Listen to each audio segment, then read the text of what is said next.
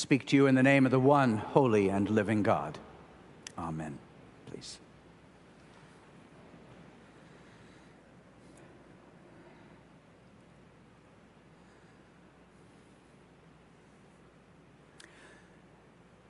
Death never fails to surprise and shock us. And this in itself is surprising, for death is as predictable and certain as anything in life. Yet through decades of pastoral ministry, I've known only a few to say, Yes, I was ready when she died. And even then, it's followed promptly by, I didn't know it would hit me this way. It is as if there is some elemental truth in the nature of things that's ever in motion, but is simply too big for us to attend to in any sustained way. At the time of death, in proximity to death, we're shocked and then by some apparently generous biological switch born of our need to survive, we move on. Scarred, perhaps, but we carry on. We potter about with the comings and goings of the day's needs and next week's horizon. And in something of the same manner, it seems the war in Ukraine pulls back the veil and reveals some elemental truth about humankind. Something that's ever in motion, even when we don't see. Our capacity as human beings to commit acts of unspeakable violence against one another? Right next to our capacity for heroic dignity and honor, senseless cruelty and heartful compassion, an insatiable appetite for domination, and selfless sacrifice of open hearts, open homes, open arms we all know the truth of what it means to be human. We may not like to admit it, but in varying ways, we each harbor these polar extremes. And this war, or any war, as with other conflicts, crises, and tragedies, has the effect of pulling back the veil, revealing the shadow, the murk, the muck within.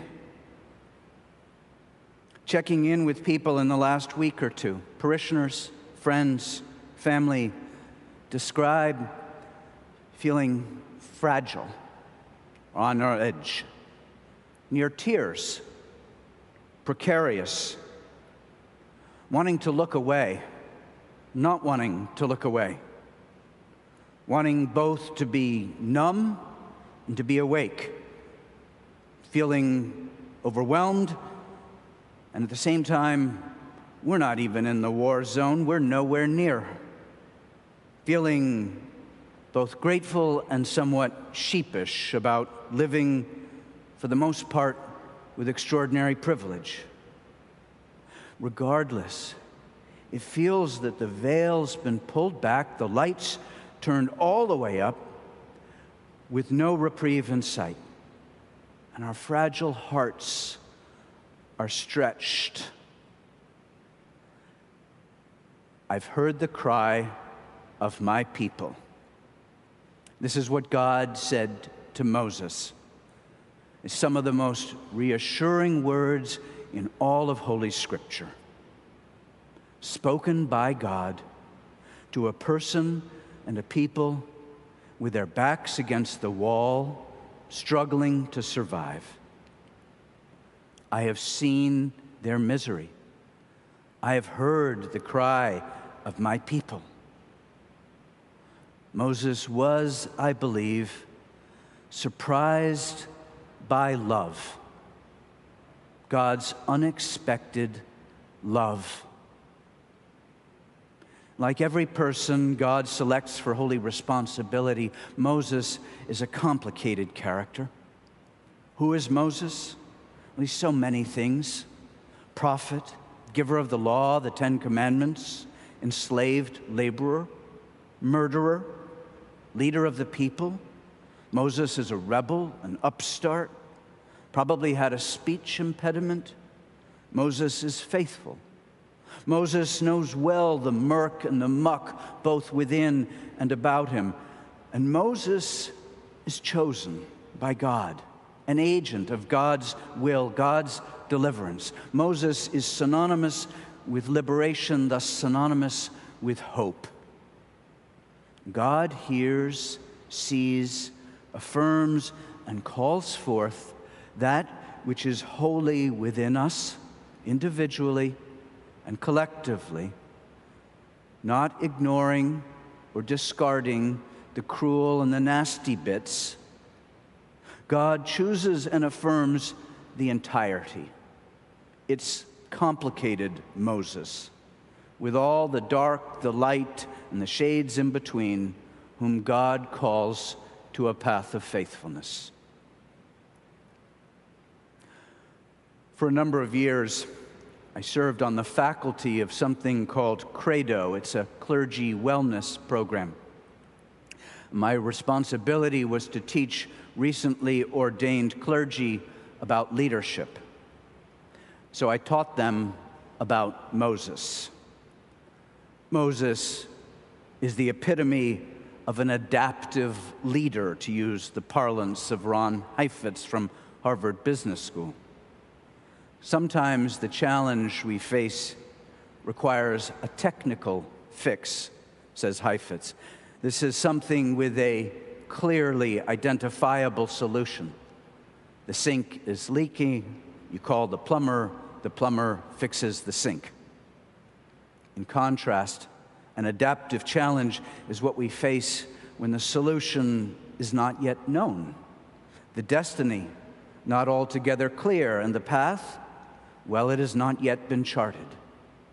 An adaptive challenge involves a shift in the dynamics and the patterns of relationship that involves many players and for which there may be no evident or immediate solution. Those of us leading little organizations like a church, or great big nations, or even families through the past years of the pandemic have been forced to develop our capacity as adaptive leaders. Neither the path nor the destination are evident and we need to be together differently along the way. Well, on the day that Moses turned aside from what he was doing and noticed a bush that was burning yet not consumed, he and his wife Zipporah were laboring, as were all the Hebrew people, as slaves in Egypt And having murdered an Egyptian guard not long before, Moses was trying to keep a low profile. But an angel appeared. Moses turned to the bush, and God spoke to him I have heard the cry of my people. And then God did this thing that God often does. God called Moses to himself and then sent him off with a great big task. Come, I will send you. I am who I am, will send you. Come, now go. Accepting God's call, Moses, of course, led the exodus of the Hebrew people to the promised land. I'm wondering, might we see in their journey a metaphor for our own? During those 40 years in the wilderness, Moses had no map, no known path. Some problems were met with solutions. When the people cried out in hunger, Moses told God, and God provided manna. But such clarity was the exception. For want of a map, God simply provided a pillar of cloud by day and a pillar of fire by night, step by step. The people, well, they were both wayward, forging a golden calf of idolatry, and faithful, receiving the tablets of the Ten Commandments.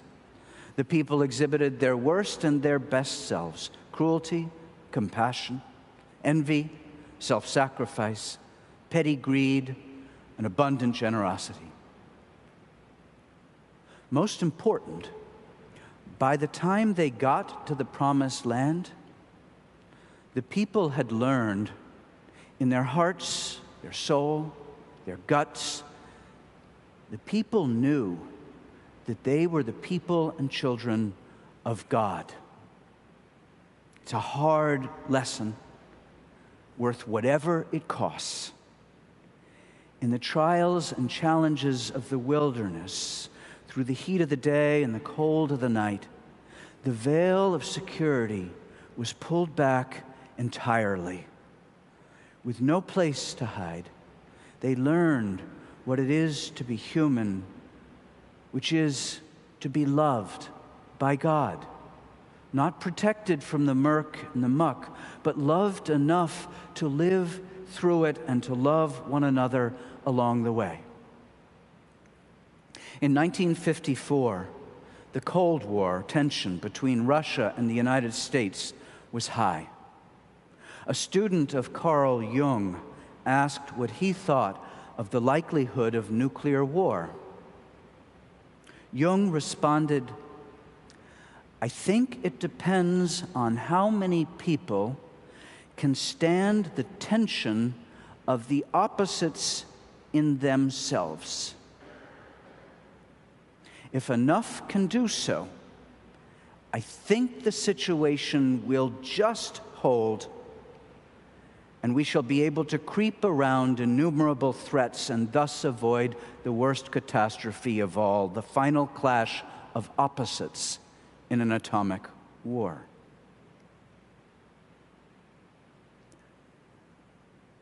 We're not called to serve and lead on the scale that Moses did. We're not called to negotiate a peace between the nations, most of us.